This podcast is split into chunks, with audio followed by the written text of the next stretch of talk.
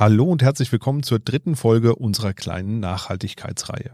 In den ersten beiden Folgen haben wir viel gelernt über das nachhaltige Investieren, also wie man beispielsweise aus einer Menge an Wertpapieren die nachhaltigsten herausfiltert und wie man über seine Geldanlage auch Einfluss nehmen kann durch das sogenannte Impact Investing.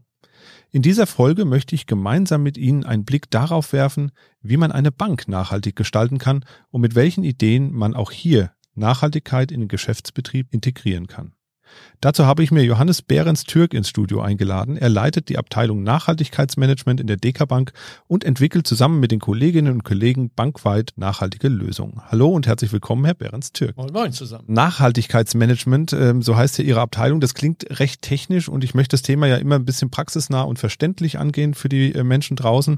Zunächst mal eine persönliche Frage. Wie nachhaltig ist man denn als Abteilungsleiter Nachhaltigkeitsmanagement? Da müssen Sie ja eigentlich mit bestem Beispiel vorangehen, oder? Ja, aber jeder Mensch hat Schwächen so ich auch. Erstens, ich esse Fleisch. Das mache ich ganz gerne. Das treibt meinen persönlichen CO2-Footprint nach oben. Aber ich habe schon seit äh, 15 Jahren meine Familie kein Auto. Wir wohnen im Erfurter Andreasviertel. Da kann man alles zu Fuß mit Straßenbahn und Carsharing machen. Ich äh, heize seit äh, auch über zehn Jahren äh, mit einem leichten Aufschlag. Äh, als geborener Sparkassenmann bin ich natürlich Kunde der Erfurter Stadtwerke. Öko-Gas gibt es, Öko-Strom gibt es mit einem leichten Aufschlag. Das ja einfach. Das kostet nur ein paar Cent mehr, aber das habe ich. Ja, und ansonsten fahre ich äh, zur Deka, wenn normale Zeiten nicht Corona sind, mit der Bahn. Das sind 250 Kilometer hin und 250 Kilometer zurück am Tag, vier Tage die Woche. Das mache ich mit dem ICE. Da können Sie natürlich sagen, Mensch, also geht's auch weniger, weil am Ende ist es aber CO2-freier Strom, den meine ICEs äh, da verbrauchen. Äh, es ist schon eine Strecke, aber insoweit ja. Äh, aber ich bin da auch nicht der äh, förderste Held. Kein Auto, also das wird bei mir nicht so einfach gehen, weil ich wohne auf dem Land, ein bisschen weiter draußen von Frankfurt, da wird es schon schwierig, mit dem öffentlichen Personennahverkehr alles äh, zu erledigen. Also da komme ich zum Beispiel jetzt nicht drum rum. Soweit bin ich noch nicht. Ja, ich komme ja auch nicht um ein Auto rum, aber es ist so. Weil Sie haben keins mehr. Ja, und äh, so Carsharing, ich äh, nehme immer, mein Lieblingsauto ist äh, ja ausnahmsweise Werbung für eine andere Firma. Renault Twingo kostet 1,50 die Stunde, 27 Cent ein Kilometer. Wenn ich mal irgendwie was einkaufen muss, dann nehme ich den, geht auch größer und äh, ja, also das ist keine wirkliche Einschränkung, man muss sich einlassen. Außerdem ist Erfurter Andreasviertel auch ein mittelalterliches Viertel. Das im Mittelalter hat man keine Autos gehabt und auch die Fuhrwerke waren nicht äh, hinterm Haus. Man ging zu Fuß. Mache ich auch. Ja, und bezüglich Ihrer Zugfahrt, äh, wir haben jetzt ja alle Homeoffice gelernt. Das heißt, da wird ja vielleicht auch mal eine wegfallen dem, demnächst. Ah, das ist, ich gehöre, das darf man gar, gar, gar nicht sagen. Ich gehöre, äh, bin eigentlich der personifizierte Corona-Gewinnler, weil ich habe jetzt eine Treppe hoch und eine Treppe runter, wenn ich zum Arbeitsplatz gehen muss. Also netto gar keine Rüstzeiten statt fünf Stunden am Tag. Das ist schon, ich arbeite auch aber nicht die ganzen fünf Stunden zusätzlich noch. Das ist schon ein Stückchen Lebensgewinn, was ich hier dazu bekomme, weil ich da in dieser Stadt wohne und insoweit tut mir Corona ganz gut. Kommen wir mal zu Ihrem täglich Brot. In einem produzierenden Gewerbe würde ich jetzt sagen, da ist es sehr gut einzuschätzen, wie man da Nachhaltigkeit umsetzen kann, zum Beispiel über die Verwendung nachhaltiger Materialien, konsequentes Recycling oder gar Abfallvermeidung. Bei Dienstleistern ist es finde ich immer so ein bisschen abstrakter, ein bisschen schwieriger zu greifen. Deshalb würde mich erstmal interessieren, in welchen Bereichen wir überhaupt als Dekabank nachhaltig agieren und was das in der Praxis bedeutet. Also fangen wir mal vorne an. Ich glaube, ziemlich klar ist alles, was irgendwie mit Verbrauch zu tun hat. Da kann man, glaube ich, relativ einfach ansetzen. Das heißt also, das Papier, ich halte zum Beispiel gerade ein Stück Papier in der Hand, das ist nicht mehr blendend weiß, sondern grau. Ähm, das ist so eine Sache. Aber auch sowas wie Wasser, Energie und so weiter, all das wird ja wahrscheinlich dann auf dem Prüfstand stehen. Ist so. Das sind so, ähm, ich nenne es auch gerne Haus, Housekeeping, äh, unser Haus macht, äh, da sind wir auch nicht die ganz großen Helden, aber Helden wir machen seit über 20 Jahren Umweltmanagement. Das ist eine kontinuierliche Entwicklung, so dass wir heute natürlich Ökostrom im Einsatz haben, den wir hier beziehen über die kommunalen Versorger. Ähm, wir äh, haben, Sie haben schon angesprochen, 100 äh, Prozent frischholzfreies Papier im Einsatz. Ich finde im Übrigen gar nicht so grau. Wir haben kein Fernsehen, aber nee, also ich finde schon ja, man sieht den Unterschied, wenn man weißes versehentlich daneben liegt. Ja, das äh, versuchen wir ja zu vermeiden, dass zu viel Weiß direkt daneben liegt, also das gar nicht mehr auffällt. Aber äh, auch das tun wir. Aber genauso schauen wir uns nat natürlich an, was machen wir mit unserer Fahrzeugflotte, was machen wir mit unseren Dienstreisen. Nun können wir sagen, wir haben fast ein Drittel weniger CO2 im letzten Jahr verbraucht 2020 wie das Jahr davor. Klar, sowas, was wir heute machen oder Webcast oder was auch immer, zahlt unmittelbar ein. Aber wir haben uns vorher auch schon Gedanken gemacht, diese Instrumente weiter nach vorne zu bringen und nach Möglichkeit auch dann sukzessive auch ein Stück weit transformatorisch unsere Flotten umzustellen und dem der Elektromobilität hier auch äh, dann äh, zum Durchbruch zu verhelfen. Naja, und wenn Sie dann auch noch einen Kaffee trinken, ich trinke nur viel Kaffee, ich weiß nicht, wie es bei Ihnen ist. Ja, zu viel auch. Zu viel, ja, ich weiß gar nicht. Also es ist ja, Milchkaffee ist auch immer noch so eine Mahlzeit, sagt man mir. Ähm, dann nehme ich hier schon Recycelbecher, sowas haben wir auch. Das ist, äh, sei der Vollständigkeit halber erwähnt. Wichtig in dem Zusammenhang, da kommen wir vielleicht nachher auch noch drauf zu sprechen, ist wie, wenn ich die Deka hier mal mit einem Haus vergleiche, also im Haus soll es auch schon ordentlich zugehen, damit wir die Dinge, die wir dann auch Kunden anempfehlen, damit man sehen kann, ja, alles, was dort eingesetzt wird, um das Haus sauber und mit Energie und äh, Heizung äh, zu versehen, all das, was es da braucht, äh, da haben wir ein gutes Gewissen und kaufen schon die Dinge ein, die im guten Sinne nachhaltig sind.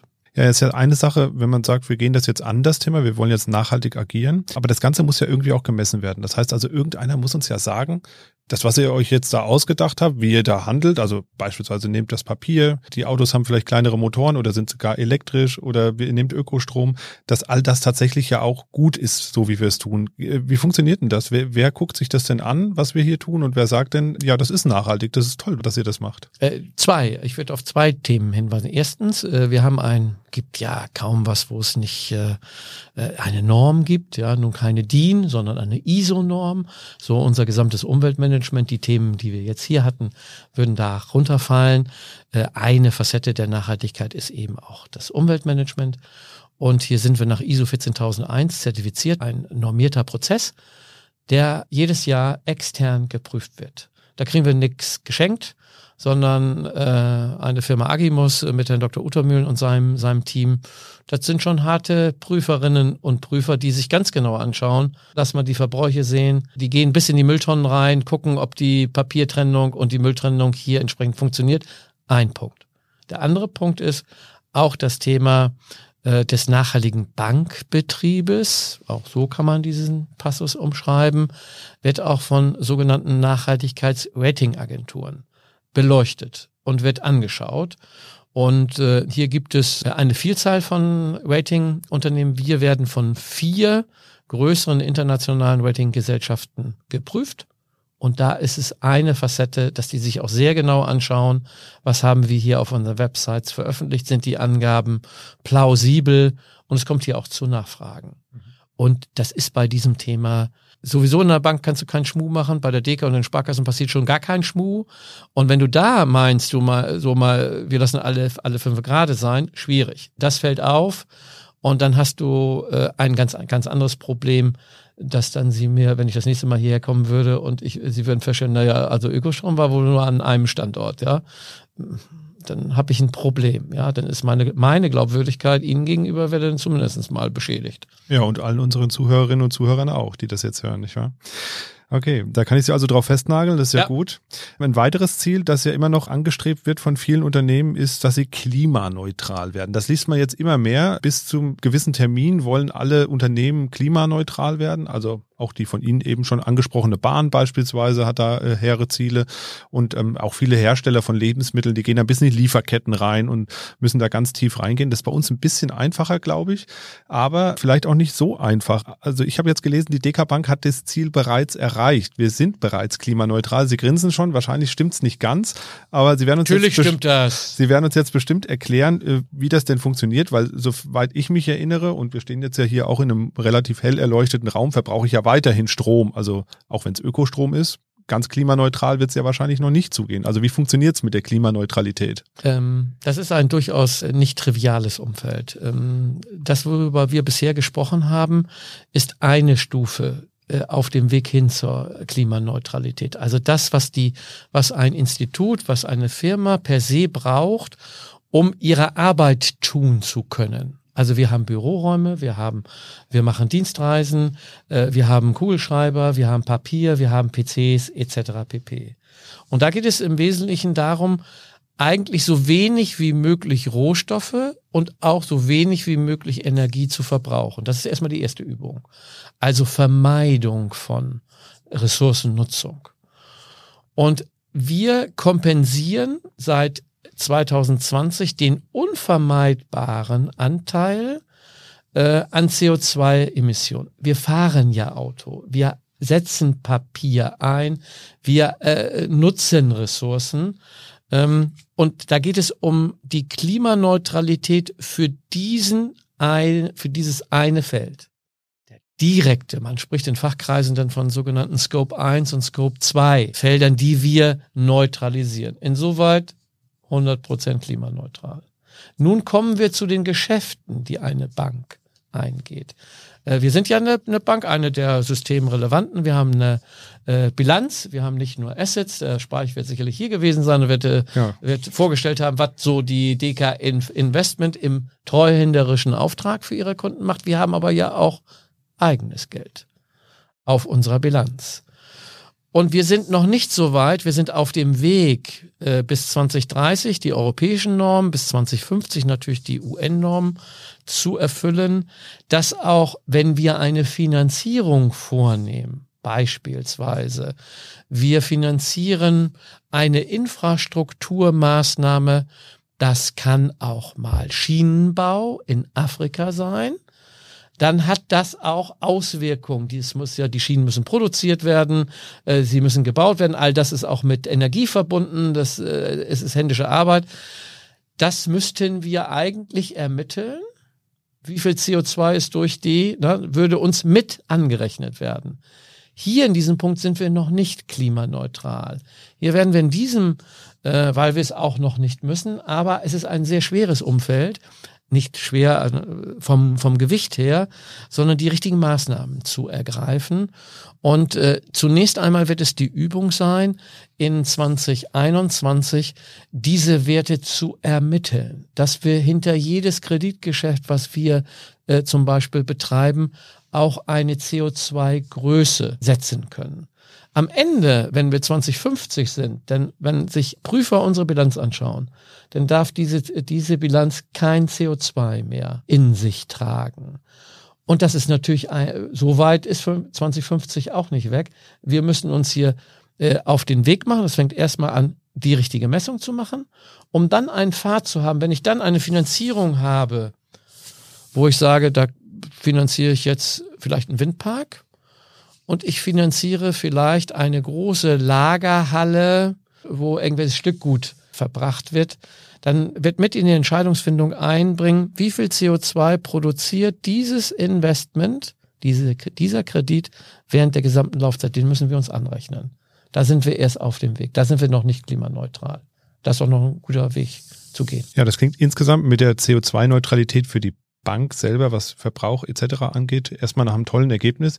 Wie sind denn andere Banken da unterwegs? Ist das so Standard mittlerweile, dass alle sagen, ja, wir machen das auch? Und ähm, oder ist es so, dass wir sagen, okay, die DK Bank sticht da auch besonders hervor? In dem Punkt stechen wir nicht hervor. Hier sind wir Teil. Äh, das machen andere andere Institute und da sind auch die Sparkassen weit vorne. Äh, vielleicht sogar schon mal ein Jährchen länger, wie wir das tun. Ich bin froh, dass wir das jetzt so entsprechend haben, aber das ist jetzt nicht ein USP wie man ja manchmal sagt, ja, sowas, so, so ein Mount Everest oder sagen wir mal nur ein Mont Blanc vielleicht äh, zum Thema Nachhaltigkeit, wenn man sich die Dekabank insgesamt betrachtet. Da gibt's andere, kommen wir vielleicht noch drauf, drauf zu sprechen, wenn wir mal das Haus verlassen und uns, äh, was machen wir eigentlich mit unserem eigenen Geld? Also wir haben ja auch Geld. Genau, schöne Überleitung, vielen Dank, weil das ist nämlich was, was viele nicht so auf dem Schirm haben als Außenstehende oder Außenstehender. Die Eigenanlagen. Denn eine Bank wie die Deka Bank tätigt ja auch eigene Geschäfte. Das heißt also, wir haben ja auch Liquidität irgendwo, die steht in der Bilanz und die wird auch irgendwo angelegt. Und diese sogenannten Eigenanlagen, die sollten jetzt auch nachhaltig sein, habe ich gelesen. Das ist auch relativ einfach. Das hat Herr Speich Ihnen fast schon erzählt. Wir sind noch nicht auf dem Weg zum Impact, aber ich will Ihnen kurz die Geschichte erzählen. Es geht erstmal um das Eigenkapital der Bank. Ich vergleiche das immer gerne äh, damit, es geht um den eigenen Vorgarten. Ich wohne in einem Reihenhaus im Erfurter Andreasviertel. Das hat den Garten nicht vorne, sondern hinten raus. Hat einen Garten klein, aber äh, das, äh, das ist ein Garten. Da sollten Sie ja dann die Dinge machen, die Sie auch Kunden anempfehlen.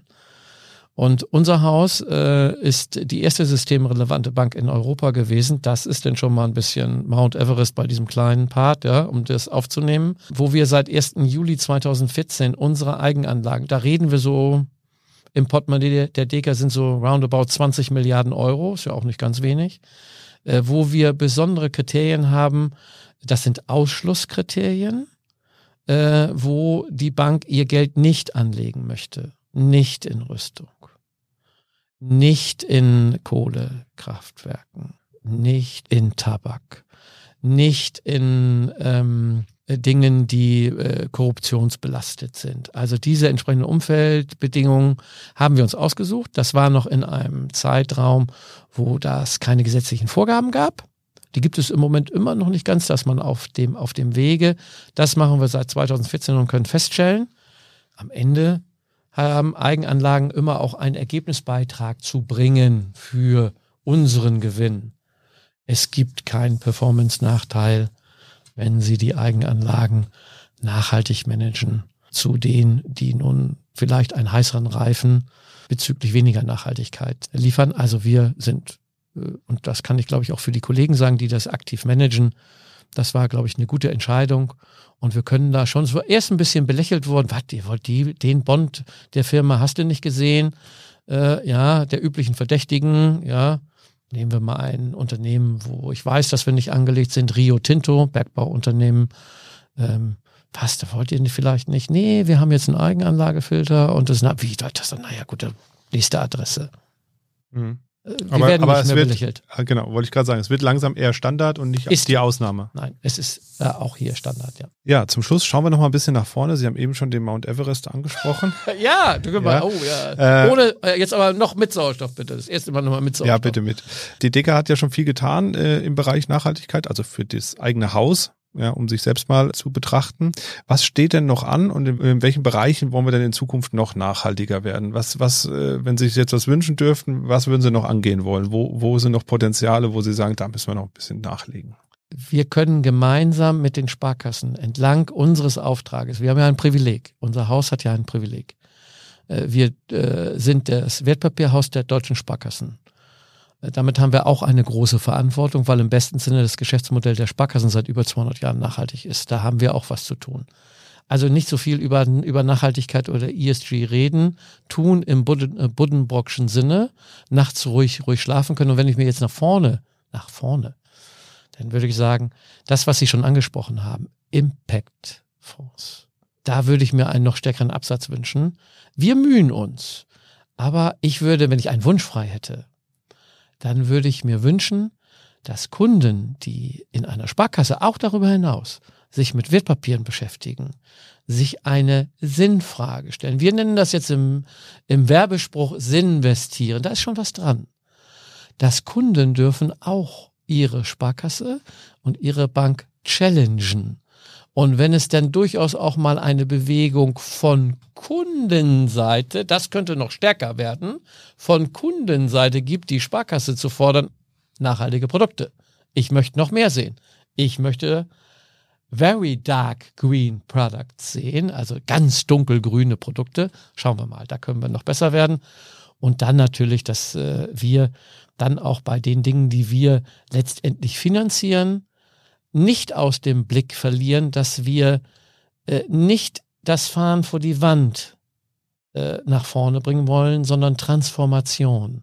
Es muss auch noch möglich sein für eine Bank, äh, Unternehmen, Wirtschaftszweige zu finanzieren, die sich ebenfalls auf den Weg machen, klimaneutral zu werden, die ganz große Herausforderungen zu äh, haben und dazu einen Beitrag zu leisten. Das wäre, wenn ich einen zweiten Wunsch noch haben dürfte, das wäre der zweite Wunsch. Ja, das sind doch aber hehre Wünsche und da hoffe ich, dass viele davon in Erfüllung gehen. Vielen Dank für die Einblicke in die Nachhaltigkeitsbemühungen, aber vor allem auch in die Nachhaltigkeitserfolge der DK Bank. Ich glaube, da sieht man mal, welche Bereiche man überhaupt angehen kann, die man vielleicht erstmal gar nicht so auf dem Schirm hat. Ne, wenn man erstmal so dran denkt, wie macht man eine Bank nachhaltig, dann denkt man vielleicht erstmal als Außenstehende oder Außenstehender nicht unbedingt an die Eigenanlagen, sondern eher an Strom, Wasser und Papier. Nachdem wir in den beiden ersten Folgen ja bereits über das nachhaltige Fondsmanagement gesprochen haben, werden wir in der nächsten Folge nochmal einen Blick darauf werfen, wie das dann in der Praxis funktioniert und wie man einen Nachhaltigkeitsfonds in der Praxis managt. Vielen Dank fürs Zuhören und bis zum nächsten Mal.